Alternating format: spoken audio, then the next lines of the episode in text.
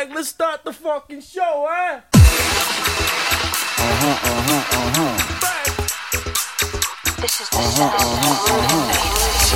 Bag, Uh-huh, uh-huh, uh-huh.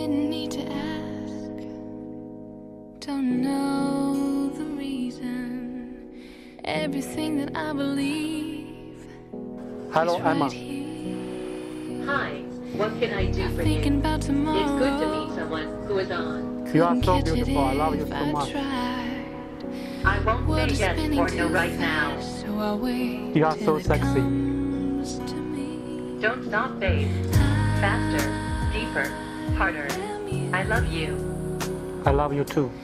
You are me. Thanks, I like you a lot too. We are one. Well, hello, hello, once again, everybody. Welcome to the show. I am your host once again, and of course, I'm always joined by Wasted.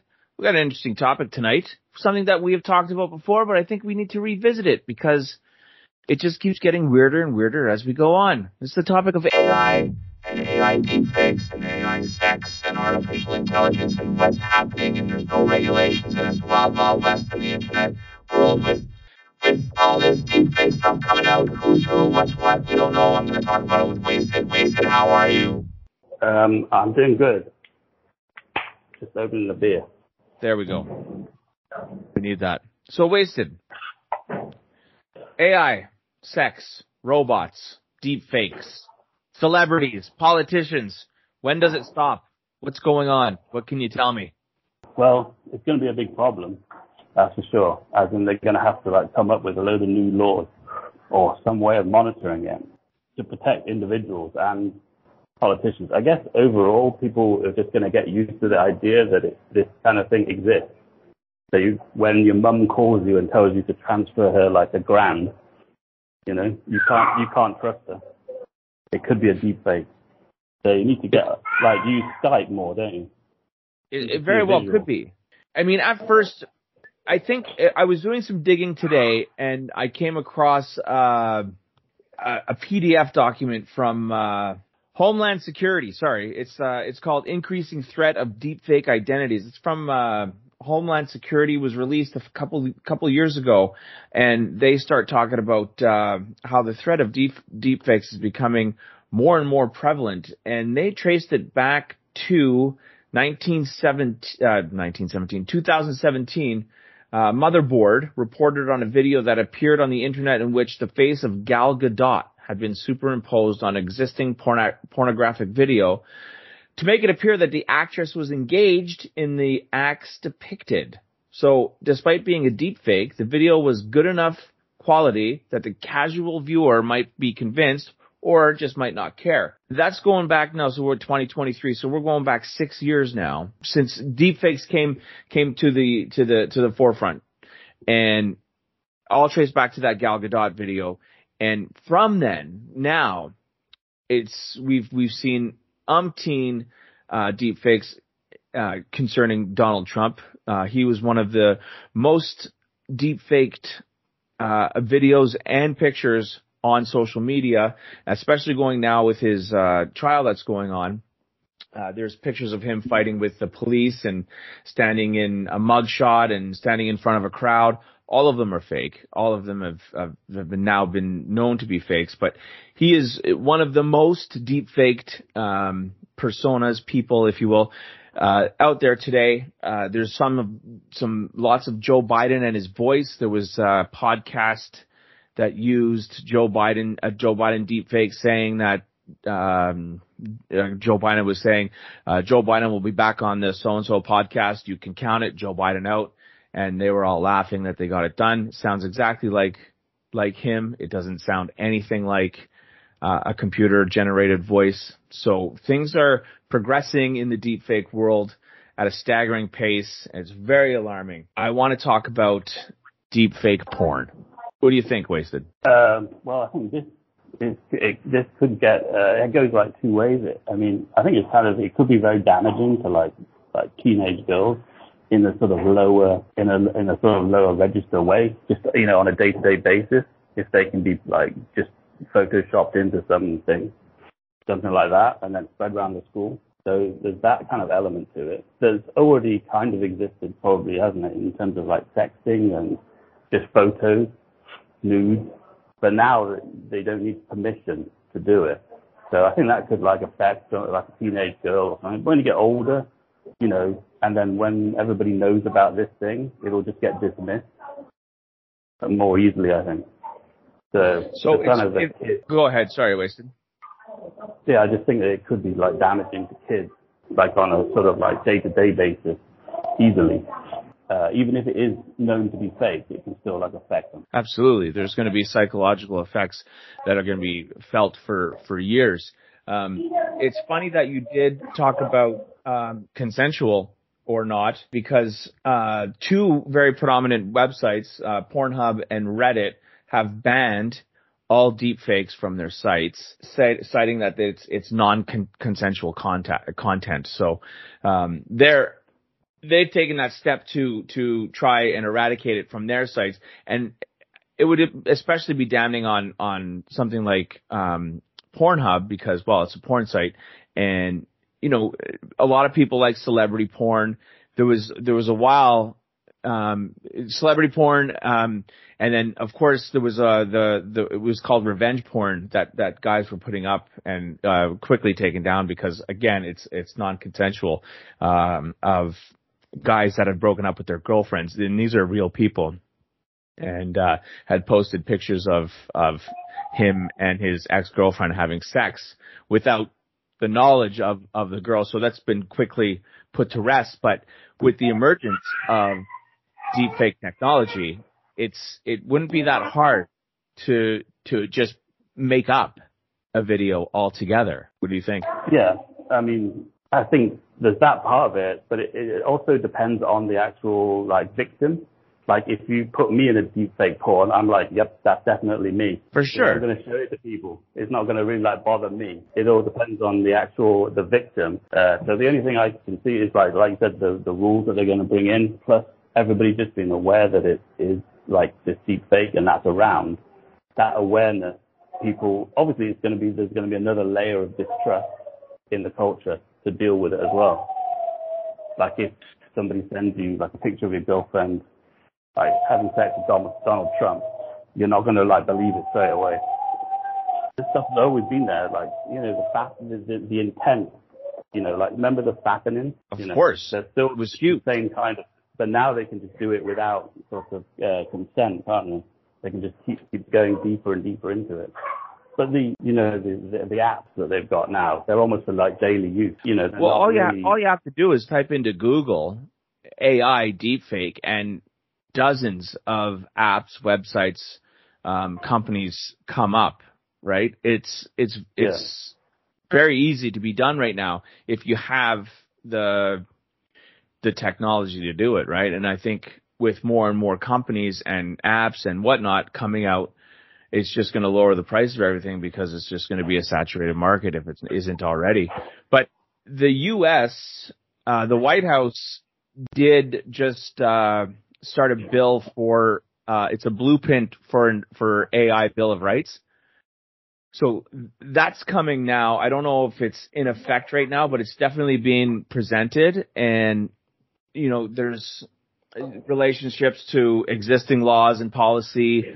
Um, I mean, you can just read it if you want. It's a lot of legal talk and mumbo jumbo, but you know, there's algorithm, algorithmic d- discrimination that occurs when automated systems contribute to unjustified different treatment or impacts, disfavoring people based on their race, color, ethnicity, ethnicity sex, including childhood, blah, blah, blah, blah, all that stuff, right? So, um, it touches upon, uh, data privacy, um, principles to practice, everything that you can think of um, human alternatives, considerations, and fallback. Uh, like I said, all you have to do is type it in and, and you can see it. But it's it's at the point where now. So the conspiracy theorist side of me is looking at this and wondering like who's funding who here. I mean, so deepfakes are coming in and and the obviously they could be very damning and have a damaging effect, but is is the is the tail wagging the dog a little bit here? And what Well- I mean by that is is this a push for more censorship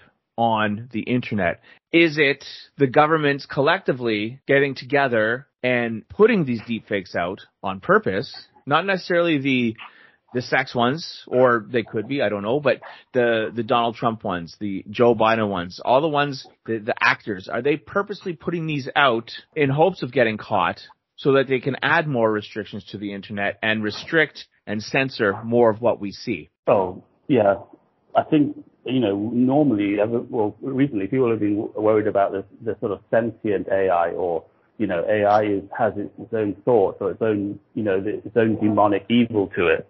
But really, you should be looking at the, the evil, evil of the people who actually own the AI software as well. And then, Well- obviously, the like long-term, the long, long-term goal of any state is normally like control. So to have a instead of having a police state, you'd have a digital police state, you know, and that's basically what like Elon Musk is like part of with the Everything app. They want to get everybody in the same position, you know, in the same place, and you know they have to be able to if if your money is going to be on that app, you have to be able they have to be able to enforce it.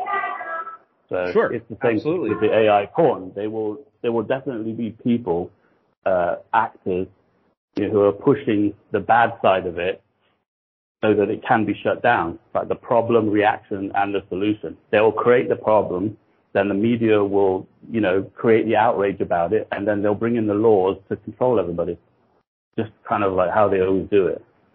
So it's probably going to happen again with the. Of course. I mean, obviously, you can't have the internet being the wild west forever.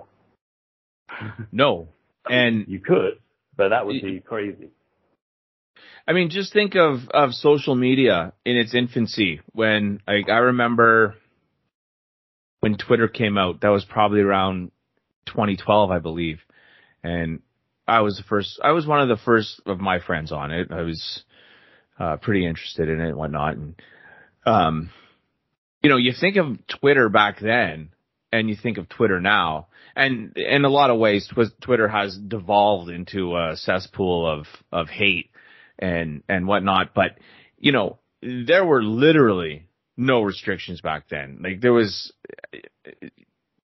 uh, un, uncountable sites uh, or accounts of porn, whatever you wanted, right? And and drugs and porn and everything nefarious that is out there. It, they, it- they had a Twitter account, right? And of course, there was also the the clones of real accounts and spreading misinformation or disinformation. But you know, they had to clamp down. And Steve Wozniak and Elon Musk, um, both of them, um, and if you don't know them, those are two of the highest players in the in the tech world, right? Of course, Elon Musk with Tesla and SpaceX, and then Steve Wozniak is uh, co-founder of Apple. Um, you know, they're both asking for like a, a, a halt or a slowdown of AI technology because, and the quote is, uh, because it pre- uh, presents a profound risk to society and humanity, right? So, um, you know, when you Yeah, get guys like, sorry, go on. No, I think they always get you. They always lure people in with uh, like convenience and uh, porn, and get you onto the site and using it, and it's free. And then they slowly, kind of, the big business starts working with the government, and then they start like getting control of it because they they don't want it to get out of control. But they always start off saying every very easy, you do whatever you want. So that lures people into using it. Now we've had fun with internet and social media and everything for like 10, 20 years. Now they're starting to think, you know, ha- now this is a form of control that everybody wants. That everybody wants the convenience, and the banks are in. I remember when the internet basically became a thing, more than just chat boards that it was started out as. How, how do you like? I I know how I feel about more censorship on on the net and what is what we see and what we can't see. How do you feel about it? I mean, I personally, I'm I'm always on team chaos, right? I think if I want to see something, I should be able to go see it within reason. Obviously, there's some things that really shouldn't be out there, uh, the obvious ones. But and considering my children, um, I think it should be up to me to say what they can and can't see and myself be in charge of blocking certain websites rather than the government. How do you feel? Yeah, I think. I mean, it's sort of you'd want it, you'd want to sort of mirror what is going on in the the real world to a certain degree. Like you don't want. I mean, everybody says even if they say they don't want censorship, they they still want censorship for like snuff movies, as in they don't want snuff movies on primetime TV, like most people don't. you know. So you, there's always going to be a level of censorship. Uh, but I think True. the uh, may, maybe the transparency is the issue with the like the Twitter files and the the kind of interference and uh, how who they actually censor. It's how it's enforced and whether the rules are like applied equally. Agreed. I think we talked. I think we talked. Or maybe I talked about somewhere that, that you know, the, are they going to apply the same rules about the even like disinformation on the internet? Do they apply the same rules to themselves or the mass media as they do to individuals on Twitter? Because Twitter basically drives the whole political narrative now. I know we think about it as everybody just hating each other and like you know drama on the internet and like twit you know Twitter rants and Donald Trump all that stuff. But actually, the whole thing is driving the political narrative. So whoever whoever controls that is has a big advantage. I'm sure that they have some kind of between the intelligence agencies and Twitter. There's some kind of back channel thing going on as well. One hundred percent. So That's all the stuff. Um, that's all the stuff that matters more. I mean, yeah, you can set your. You can probably set the private, you know, private security settings so that you, you know, your kids can't can only use it for like an hour screen time, and then you can set it to you know, only certain websites or only certain apps. You can virtually turn everything off. Uh, I think there's also like something called a, I don't know if this is in the US or in Asia, they have things called dumb phones now for, for school kids. It's like a phone that basically isn't a smartphone. Has, it basically comes everything turned off. Really? It's only really a phone and a sort of WeChat, you know, a sort of email or uh, texting thing. It- it's you can do that to your own phone, but I think you can now buy them. They're very cheaper. They they don't have the capacity to do all the, the same thing. And those little watches, the Apple Yeah. Watch, so that's very limited. I mean, you can still like keep in contact or track your kids, but they can't play like uh, I don't know Candy Crush in math lessons. Right. You know, see, again, as a parent, like my my kids are too young to have to have phones yet and stuff. They they don't, and they they won't for a couple years, but they know how to use the iPads and they're on it quite often. They play their games, whatever. But what what I mean, there, there's obviously some benefits to stopping them from being on all the time. But how is it different from when I was younger and the parent, my parents were saying, don't watch TV, it's going to ruin your eyes. And when, like, before television, my grandparents, parents, whatever, they didn't want people reading books because they were just sitting there and it was going to start rotting their mind, right? So, um, when does it become less beneficial to keep them off? At what point? You know what I mean? Because you're just Yeah. denying them technology and denying them really what the real world is. Yeah, you ha- you have to have the you have to have be able to do that stuff, you know. And the you know the only the only thing you'd say the difference is that like difference. It used to be you know like kids and especially girl younger girls. It always used to be like their nose was always in a you know a romance book or something. You know they were just reading all the time and they didn't really go out into the world and you know get involved. But with the thing with the phone or the pad, that you know, from my use of uh, YouTube or even shorts, I think it's a, it's an issue of uh, kind of uh, concentration span. Like it basically is hard. Video games too is also just like hard wiring AD, ADHD, ADD, attention deficit disorder. Like if you have you ever used like YouTube Shorts where it's just like 10, 30 second videos, something like that, and you just swipe and it's just continuous, and you can sort of swipe up. that has to be like lowering your attention span because you can flick it on. You you're getting addicted to this kind of very low level of uh, stimulation that you can just Right. switch it. And the videos, the content in the videos is just like you know, cat thrown out of a window, Nonsense. lands in a bucket of water and survives, and then Yeah. flip on. To, you know, it's contentless. Whereas maybe reading does damage your eyes, but there's something more kind of informative. You know. Well, yeah, I, I mean, But there's YouTube videos that you can learn all kinds of things. And it Sure. seems to me like the kids that I know in the UK that, you know, they seem to like know a lot more than I did about, I don't know, how to screw in a, a shelf or something. They just know all this trivia about everything and health benefit, health tips and stuff, protein and energy levels. And I don't know, it's just a lot, of, lot more trivia. I I definitely agree with you on that. Um, um, but the, the point is, do you need a concentration span in the future? It- Exactly. People have a lower level doesn't mean just means. I mean, the dumber you are, the better you feel, really. So, sure, In the future, you, you need to be able to sit down and read like an entire book in one day. Not you never really need to anyway. So, you know, and the fact that you can, yeah, well, there's a, you know, there's the whole Neuralink thing as well. I don't know. In the end, I mean, at the moment, like just when I'm like looking on YouTube, this ad, these ads keep popping up about it's called AI um, dubbing. Basically, now if you pay the money, like I, I followed the link, but I didn't want to pay the thirty-nine pounds. You basically talk into your phone, and it spits as you speak English, it spits out Italian or Spanish. So Right. language, I don't need to learn Chinese. I've just wasted like 20 years of my life learning, trying to learn Chinese. But now I can just use Google Translate really, uh, and type in the English. It, it, that's the most basic level, and then press the button. And then I remember the ramifications. They were saying this like 10 years ago about the tech jobs in the U- US or the UK. That as soon as English to Chinese to English, English to Chinese became like instantaneous. So when you talk to somebody in English, like like say Indian in India, you, you call up the call center. You used to think that you were going somewhere in the UK, but you really you were going somewhere in India.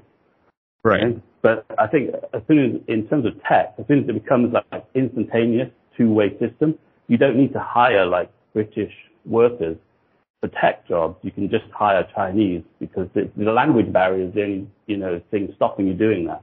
So it was, so that's disappeared now. So there's Right. all these kind of like knock-on effects uh, to the uh, AI stuff, and the, the whole uh, sort of sex thing as well. You know, you know the Google executive and the uh, sure. Well, getting back to the to the to the deep fake nudes, like the FBI has now they're issued a warning, um, an or an, an advisory warning of an uptick in extortion schemes involving involving fake nudes, right? And by creating AI tools, and I watched a video of a of a guy. He said he's been doing this for 20 years. Um, he put out a bunch of um, Tom Cruise TikTok videos, like Tom Cruise golfing and Tom Cruise doing this and Tom Cruise, you know, saying that. And it looks 100% real. Sounds like Tom Cruise. All he had to do was hire an actor that had similar features to Tom Cruise. So, i.e., a Caucasian male, um, thin, whatever, with dark hair, basically. And he filmed this guy doing all these TikTok videos, and then he he basically cut out Tom Cruise's face and just put it on. And that's what these people are doing now. And it's again, this is going back to um, what you said earlier about like high school girls and um, you know how they're going to feel, how it's going to affect them down the line because you know the blackmail the, the FBI is saying that the blackmailers um, they they use these pictures to to like get money off these teenagers like this is going to drive people to kill themselves or you know this is going to drive people to be ridiculed and made fun of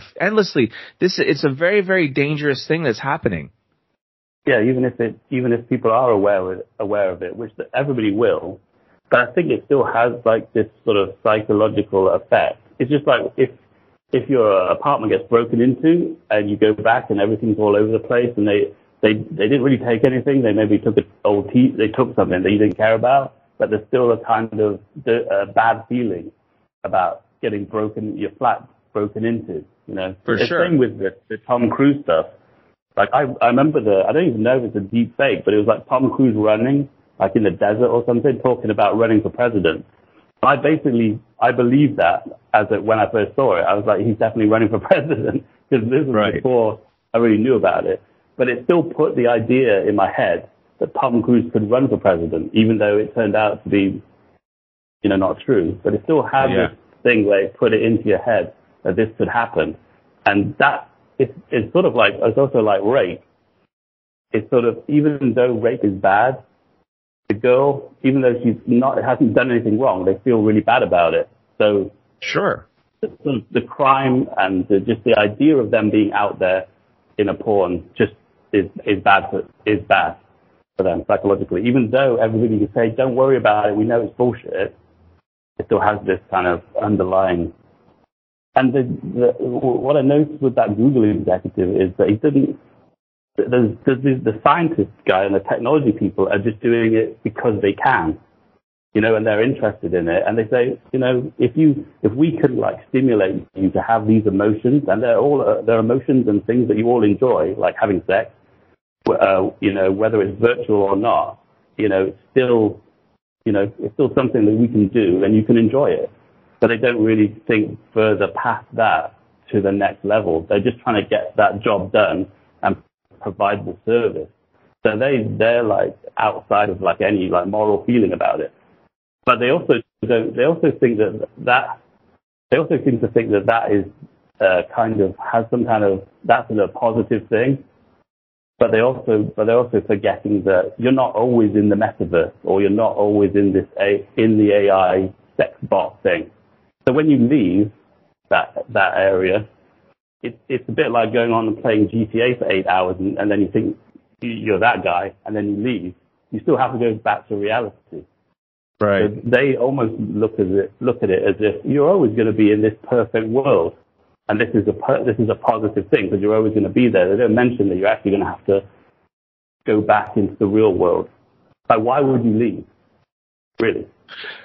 Well, I I think that's the desired outcome for and I, I think I'm pretty sure we've talked about this on the show before. That's that's the outcome that some of these executives um, are striving for is to create that complete AI world where they they don't have to leave, right? They can just go in there and submerge themselves into that world and live there as a god forever.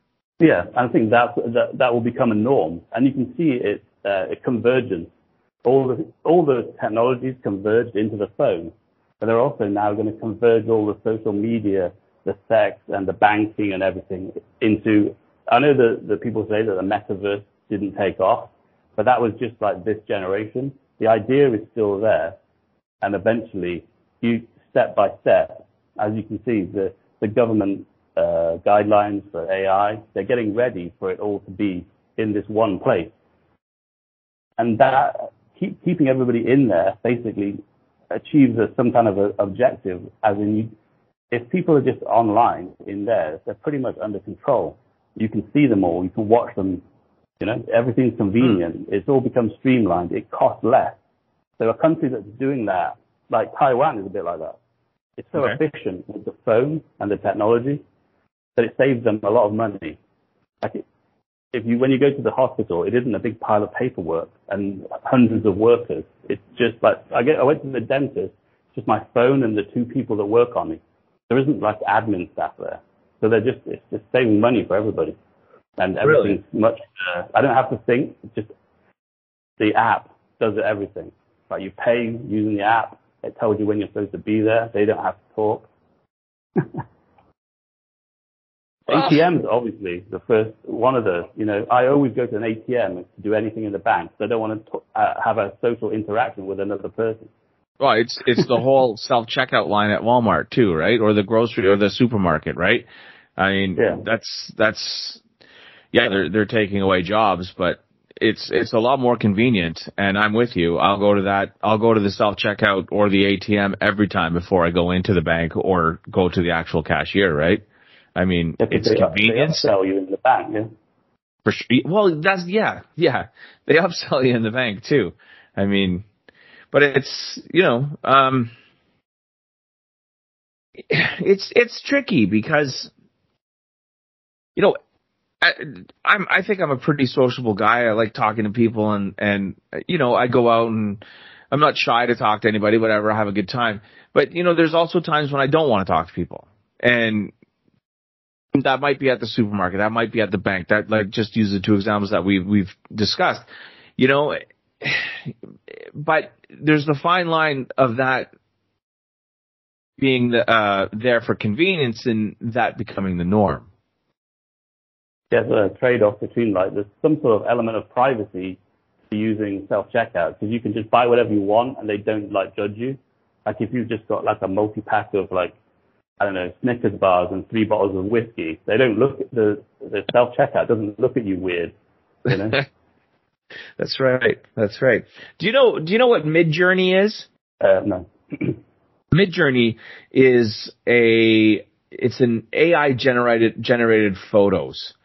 Um, our buddy Franz was big. He was the one that introduced me to it too. And for a while, we were just um, shooting pictures back and forth of stuff that that you just make up, right? And you could um, instruct it to do it in a cartoon style, in a Renaissance style, and and then of course you could instruct it to do in a, a real lifestyle, right? So there was a picture of the Pope that went viral. I, I believe it was in March of this year, and um, it was Pope Francis, but he was in like a Balenciaga, like a white puffy Balenciaga jacket, right? And of course it wasn't him, right?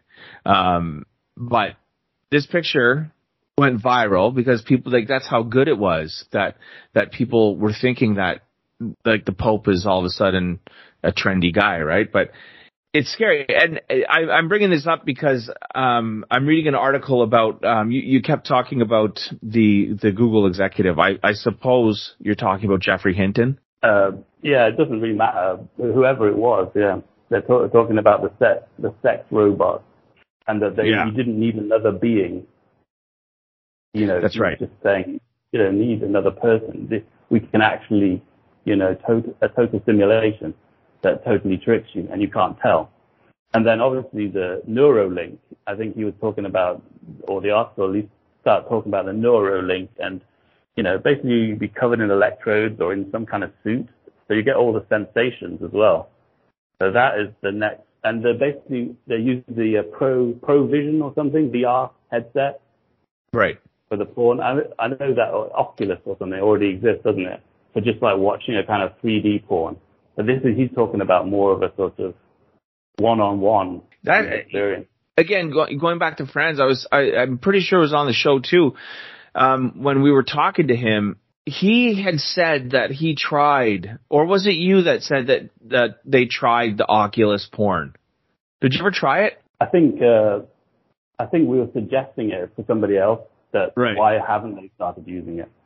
Right. Like somebody who was into porn, like why, why didn't they use it?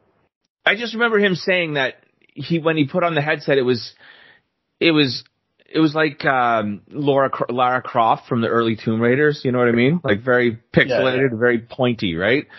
So obviously fake, and just how far we've come in such a long, in a short period of time, a long way we've come in such a short period of time is that now you're submersing yourself in a world where it seems real and and what you said is you're like attaching electrodes to your body so you get the full sensation too. Yeah, I think that's one a way of going, isn't there? That they basically they're putting like they could put uh, sensors all over your body to like give you know to simulate that, but they could also the Neuralink is the you know tapping into your sort of spinal and brain, and then you just get all they could just put any sensations in there want want to, they and then sync it up. So like Elon Musk, no, I know they just use it now to help people walk, get you know spinal injuries, and I don't know. There was some story about a monkey. There's So- that, or but there sort of seems to be like a physical that's the more physical side, but also going into the metaverse is a sort Right. of another step Right. where it could still look, you could be looking at an image and it's not really there, but you could also be sort of interacting with some kind of doll or something. Like I used to, li- when I lived, I lived in Japantown for a bit, and uh, on my way back from the subway to my flat, there was this like uh, garbage depot thing with trucks and stuff. And one day, one day I was walking, walking past, and there was like a a kind of like a, a sort of sex doll that was just like thrown on the side of the road there, like they wanted to get rid of it. Yeah. It looked like it'd been really used like heavily, uh, and it had that tape on it and stuff. And I like I like took it, and I I I was going to take it into my complex and get it up into my building, but I realized I had to go through security, so I went round the side and threw it over the wall, and then went inside and got it, and I took it up to my flat and I put it on my kitchen table. And I just like, I didn't know what to do with it. it was just this used sex doll. And I was just like sitting across, like eating cornflakes with it in the morning. And then I deflated it and like had to smuggle it down into the bin section to get rid of it.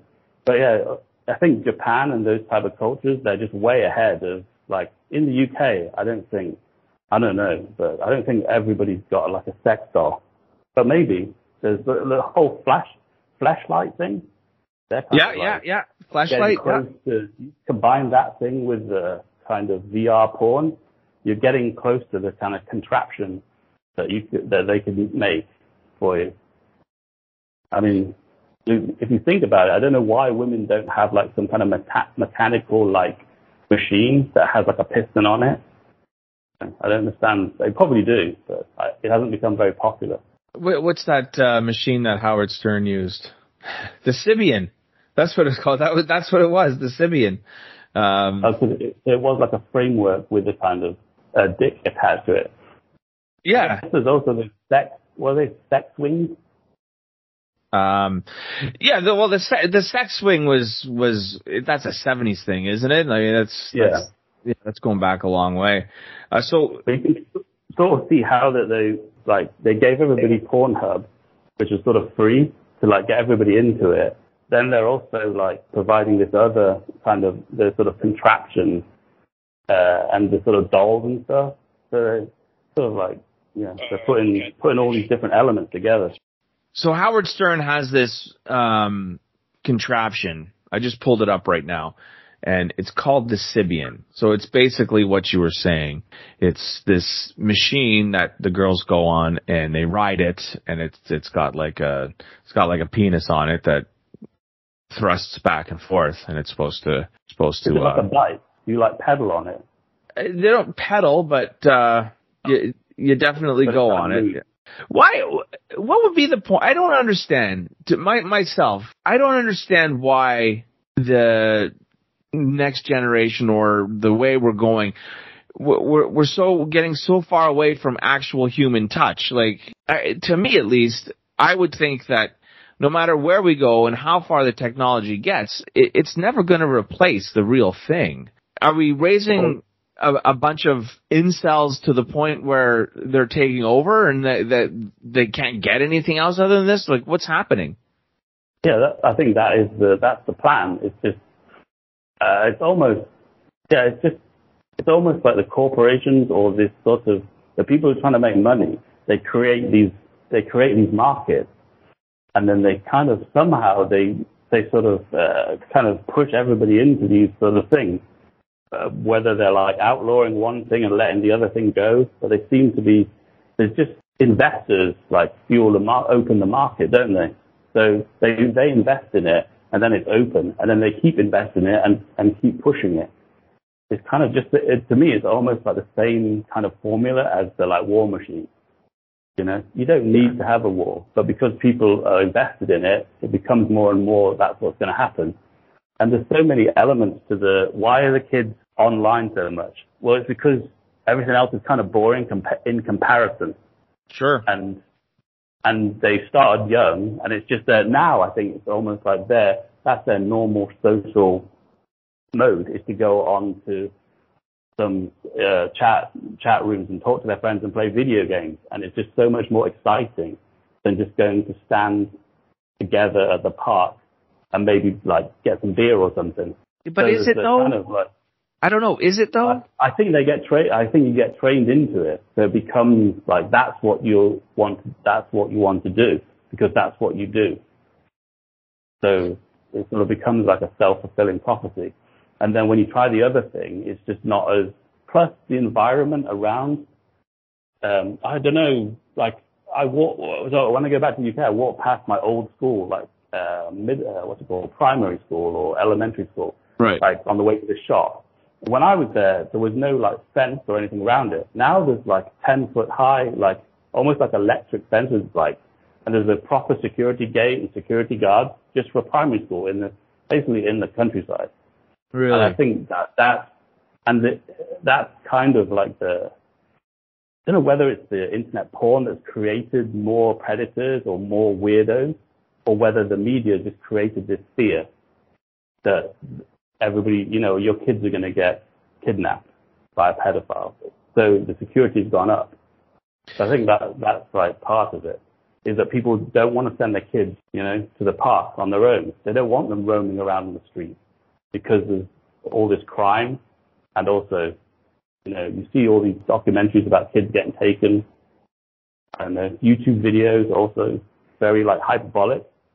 yeah. You know, they show just motorbike pulling up past like supermarkets, one guy getting off, picking up a kid that's just standing there waiting for his mum, and they just drive off. Uh, as another, man. I don't know if that, the YouTube also picks on, you know, it's all about, you know, people getting killed and, you know, the fear, the fear level, because that's what people want to see, isn't it? Sort of uh, more like controversial stuff or scary stuff. I don't know if that trains everybody into like just saying, I don't want to leave the house. Because if I leave the house, I'll get, you know, I'll be in a car crash or somebody will take my kids. So Well, just yeah. let them stay here. You know, it's safer. Cheaper, probably. Right. know. You- The, the, the most I had to worry about when I was a kid was, you know, don't don't go up to the van. You know what I mean? Don't go up to the black van that was offering you candy. You know what I mean? Like, Free candy written on the side. Yeah, like you know what I mean? And now it's it's guys on motorcycles like driving up and kidnapping children. Like I I, I think like again as a parent um I'm cautious of what I let my children do, but I also am a little liberal on other stuff too because I think they need to experience it, right? And you know, I, I, I let them like I let them go out on the street by themselves. Uh, They're all, like there's a whole bunch of them always, but you know, I let them go out and stuff. But I, I don't I don't know if my parents when when they let me go out, I don't know if my parents have the same or have had the same level of concern for for like kidnappers or or or pedophiles or just general bad people like I do today. Do you know what I mean? I don't think it was as prevalent back then as it was. And I don't think it was. I, I don't think so either. And I try not to let that, cause again, to your point, like it's how much of that fear is driven from actuality and how much is it driven from media propaganda, right? Yeah, I think partly media, partly media propaganda plus like, you know, like your overstimulation that you've seen on YouTube videos, Netflix. Everybody's seen more movies and watched more TV, and a lot of it is touching on these subjects as well. This whole documentary is about pedophile rings, Jeffrey Epstein, obviously. You know, it seems like it's everywhere now, and that make you know that kind of idea is is much more known but that's always been the case. As in, I think during the great, you know, the great uh, John Dillinger era of crime, it used mm-hmm. to be that newspapers didn't even didn't really report crime or murders on the highway. You know, back in the 40s or 30s or something, newspapers didn't always, and they almost created some of those crime figures like John Dillinger because they, it was exciting. But there was a time when the newspapers and the media didn't talk about it, so people didn't even know. But now we've gone almost to the other end of the scale, where every small local crime in the schools is like reported, isn't it? I mean, it's on social media straight away. So you're, you're being exposed to it. Maybe always did exist though. Well, yeah. I mean, and and again, I remember I remember listening to some some some old timers talk. Um, this is going back a few years, but uh, natural disasters is what they were talking about actually. And one of them was talking about all these increase in natural disasters that were happening. And this is going back to probably 2002, 2005, somewhere around there. And there, there are always more natural disasters now than there was before. And the other guy just said, well, is there more or are they just being reported more because there's more news now? And it's, that's a valid question, right? So who's who, right? Is it, is it actually increasing in frequency or is it just being reported more? Yeah, and it just and it depends on whether what what the individual um, viewing habits is as well. Like your Sure. access to it. So there's that. I mean, it may be even being reported more on YouTube or on TV. But if you don't watch the news, like if you actually stop watching this stuff for a bit, you can almost uh, you can almost believe that it's not really happening. And a lot of it is some of it, like especially in politics, it seems to only last for like one or two days, and then they move on, never to never to talk about it ever again. And you get to the point where you're going, did that happen, or did I make that up?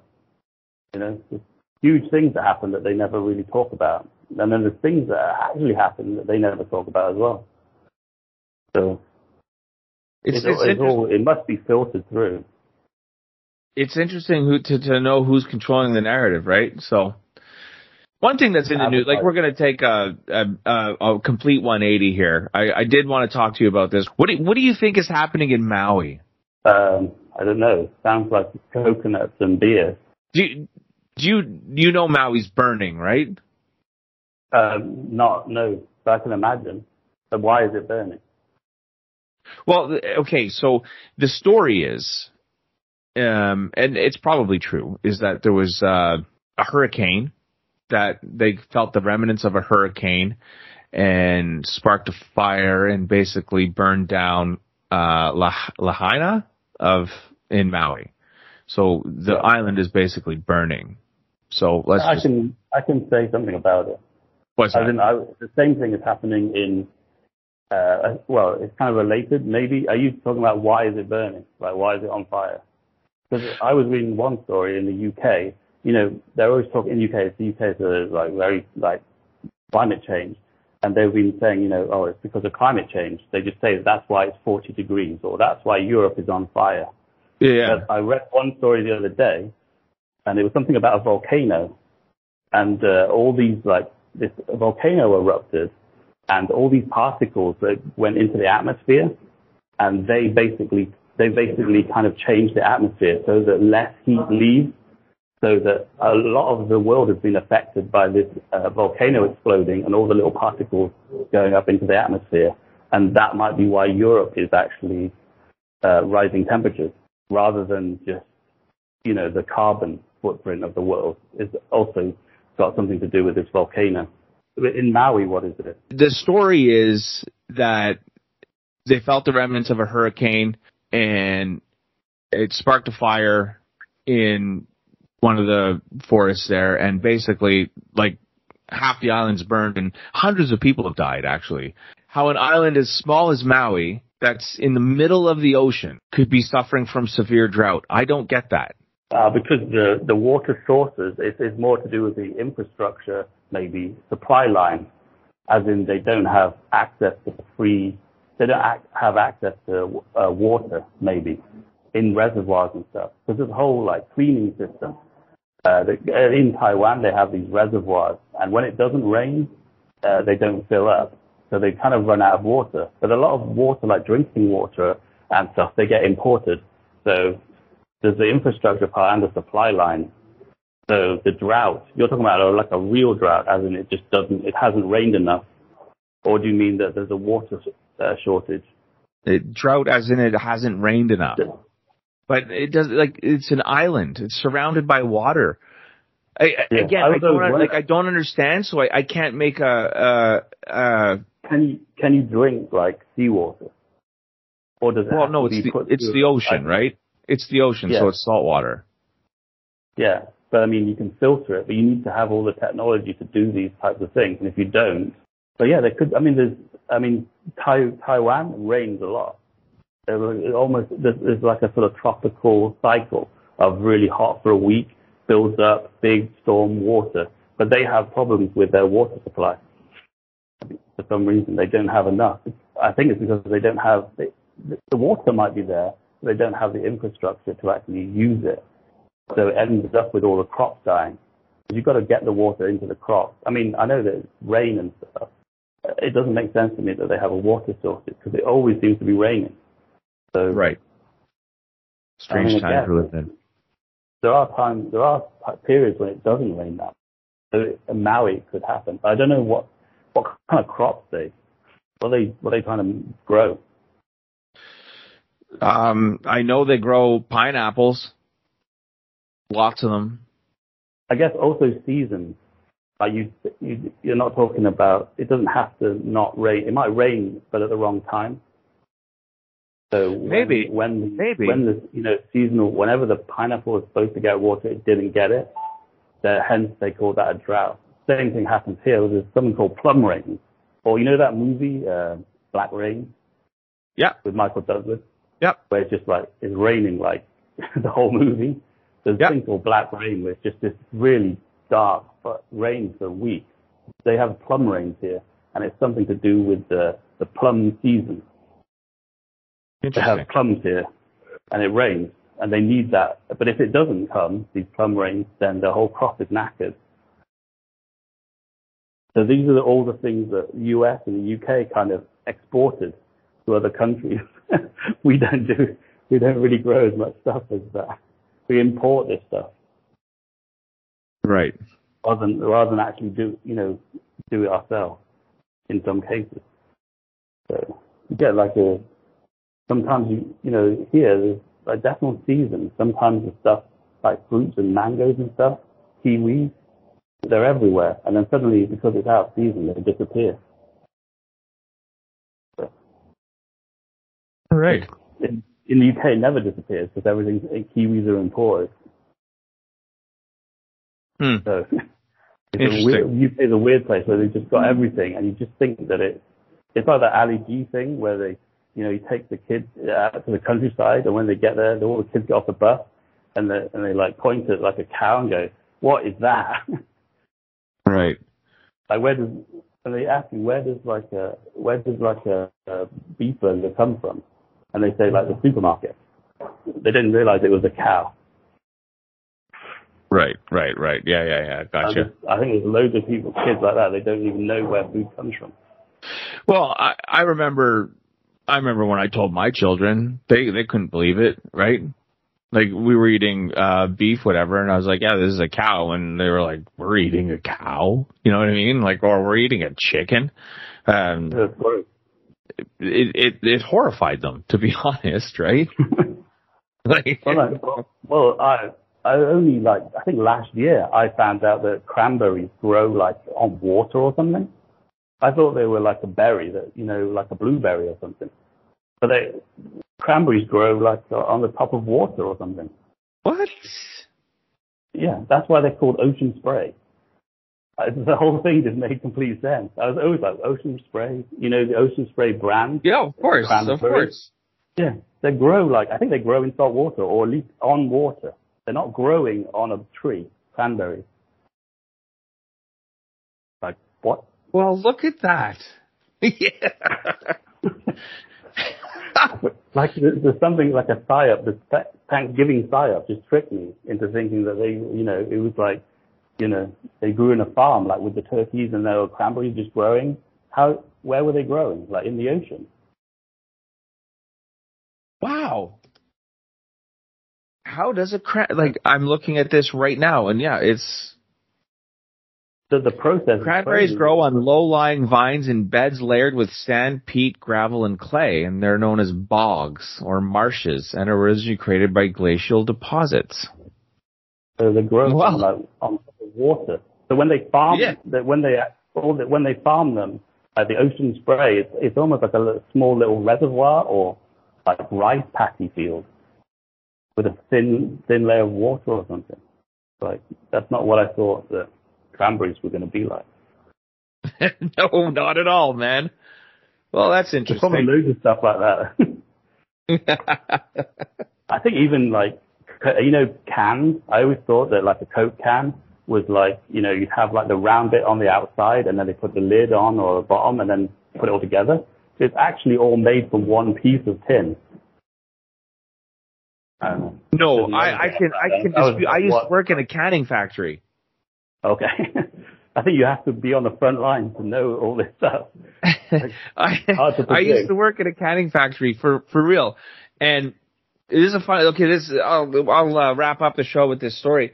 Um, so it was in the summertime. I had a job at a factory. Um, I was still in high school, and the factory was uh, was a cola factory or a, a soft drink factory, and it made off-brand soft drinks like um, like your store brand cola or store brand ginger ale, whatever, right? And for about a week, my job was um, I would hold up the, these tubes of lids that like the cans would come, the cans would go on the production line, would get filled up, and then they would come to me in my my area, and I would have these tubes of about a thousand lids, and I had to feed it into the machine and just stand there, and the way my station was set up was I was facing the clock, right? And I didn't want to face the clock because this was the most mundane, like brain dead work I had ever done. So I, I take this big sleeve of lids and I fe- feed it into the machine and all the cans go by and it stamps them on, right? Stamps on the lid as it goes by. And I would have to get another sleeve, get it prepared to pour in so that there was no disruption in the production line.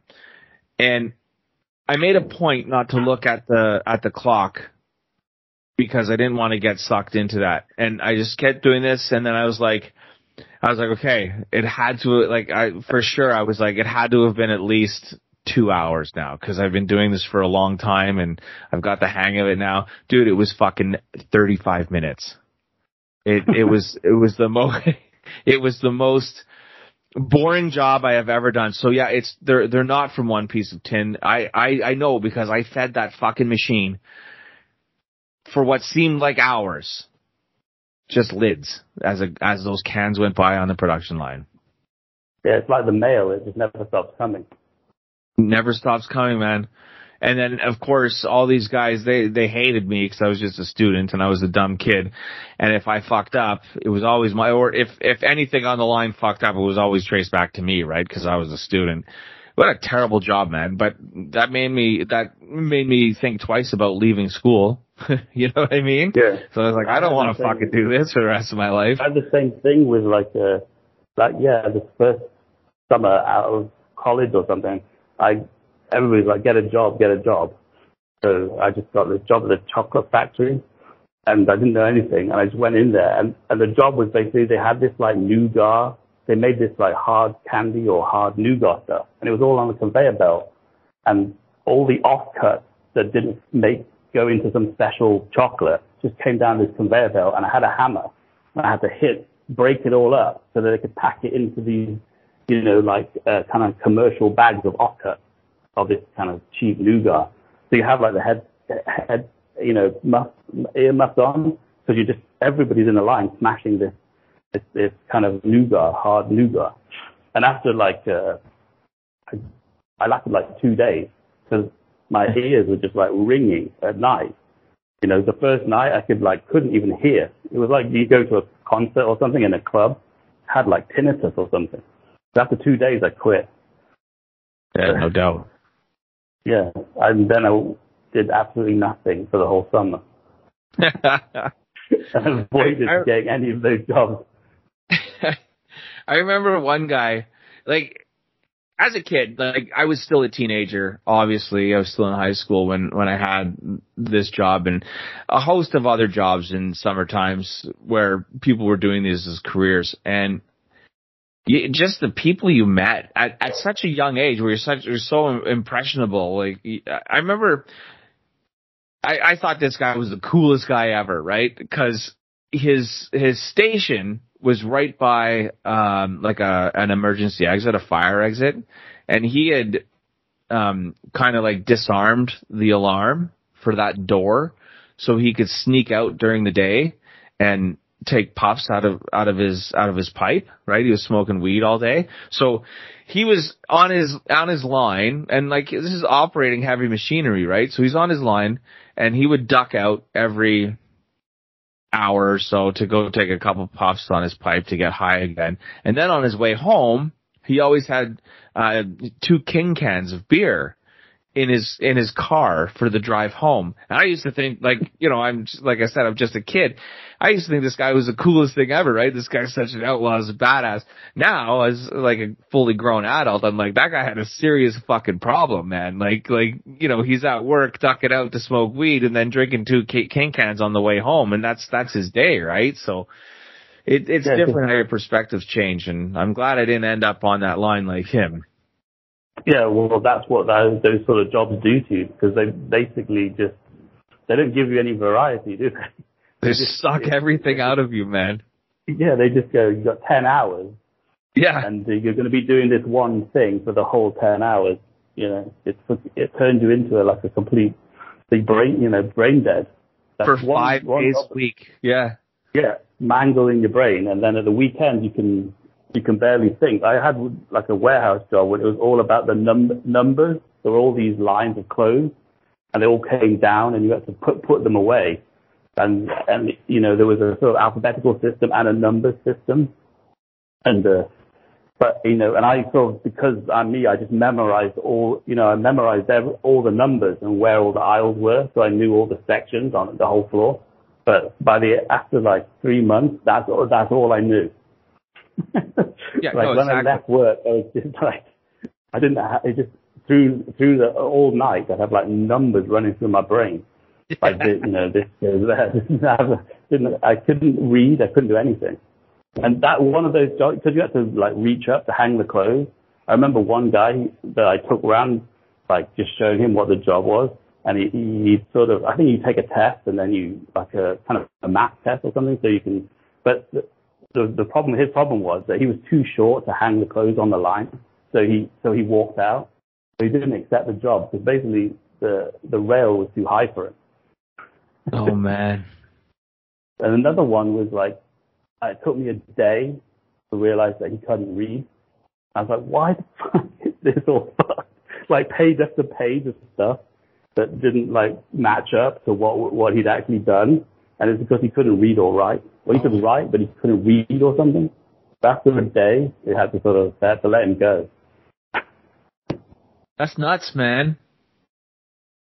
Anyway. Yeah, the, yeah, I sort of had that with somebody like who used to go to like these uh, play football games. Like we were like kids, like younger kids playing in like an adult team, and the guy would come and pick us up in like a Porsche, and we'd be driving like a hundred to the next city basically to play this game at like ten o'clock in the morning, and he he just like he had this Porsche just for like weekends, like away from his wife or something. That's basically why he was playing. It just that's why most older guys would be playing. It's just you know Saturdays was like football day, and the I, I don't know what was wrong with him. Like he always like the way he like walked around. It's like his tendons were too like short or something. So he walked around on his tiptoes. But then when he's like driving the car, he used to like he'd speed up and then he'd brake it and speed up. So you'd be going down the motorway, going forward really fast, then slow down. And by the time we got to the game, we'd all just like like we'd get out. Of the, he'd pull the seat forward, and we'd like get out of the car and just like basically puke on the side out, outside the pitch. he just so like car sickness on the like the highest level. It's like why are you driving like this? And I was like he also like he, I don't know why he always took it. I think he just crammed us into the back. Nobody wanted to get in the back of this knackered like uh, Porsche 911. But there was like this big hill going down like somewhere around where we lived. He didn't know where he was going after, and we'd he had probably had like two beers like in the in the pub on the way home, and he was driving us. And he came down this hill pretty fast, and, he, and then suddenly there was a junction, and he slammed the brakes on, and there was all this gravel, and we kind of like slid across this road into the like into this like oncoming like oncoming traffic. Well, luckily nothing was coming, but and he was always he, like we just sort of sat there in silence, and he said, "Don't mention this to anybody." And then he put it in gear, and we and then then just went went as fast as he could in the you know down the road. So it's like he's gonna he's gonna get us killed. It's amazing, man.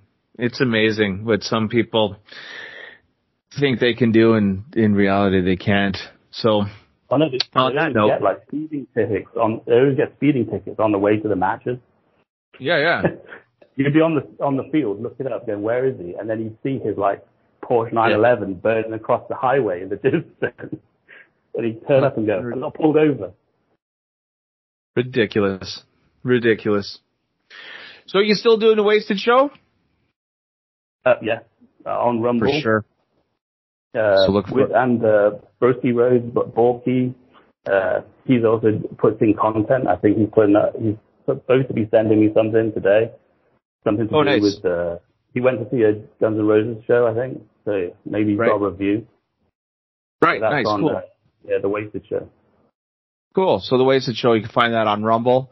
Just type in the Wasted Show. Um, again, I listen to it. I enjoy it. Um, Broski or Borky, whatever you want to call him. Um, he's always, he's always an interesting cat to have on and, uh, he's, he's always got some interesting things to say. And, uh, we were on the local Discord chat. Um, he was talking about the, the show a bit and, uh, I hope you had a good time. And yeah, tune into the Wasted Show. It's it's always a hoot. Of course, we have the revamped, new named uh, Shit Radio coming up. Uh, we'll have an update on that soon, and of course, my other podcast, the Cookout, um, currently on hiatus. Well, I don't want to say hiatus, but um, one of the guys is sick and has been for a while, and the other guy is doing summer things. So we're gonna start that back up in the fall. So uh, stay tuned. More stuff coming. Uh, Wasted is always a pleasure talking to you. Anything else you want to say before we leave? Um, AI is the new war on drugs. AI is the new war on drugs. This is your brain, and this is your brain on AI. And with that note, have a good night, everyone. Yeah.